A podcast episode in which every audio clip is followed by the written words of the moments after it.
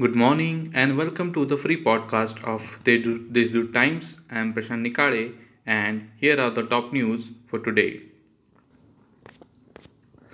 The traffic has been closed on about 12 roads as excavation work is required on various roads and roadsides for the ongoing development works in the city under Smart City Nashik project.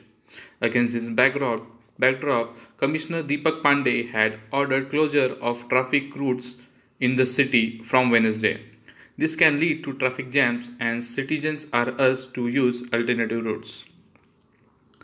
On the occasion of birth anniversary of Bal Shastri the father of Marathi journalism, and Marathi Journalist Day, Nasik City Congress Sevadal organized all health diagnostic health camp for journalists and folk artists.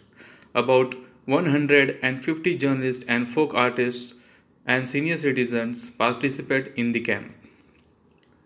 Sprinter Ajay Rathi, studying at Bhonsala Military School under the Khelo India initiative, won a silver medal in the men's 5000 meter run at the 81st Inter University Championship at Karnataka.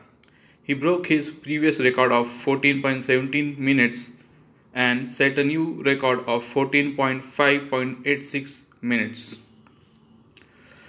An impostor named Muhammad Asad Mazibullah Khan Pathan Maulana, resident of Rahman Nagar, Devlali camp, was arrested on 5th January 2022 for posting as a ex-serviceman. He was stopped by an army guard at 2:30 p.m. in Devlali camp and asked to show his identity. Pathan told the guard that he was an ex-serviceman and showed an ID of ex-Indian Army services.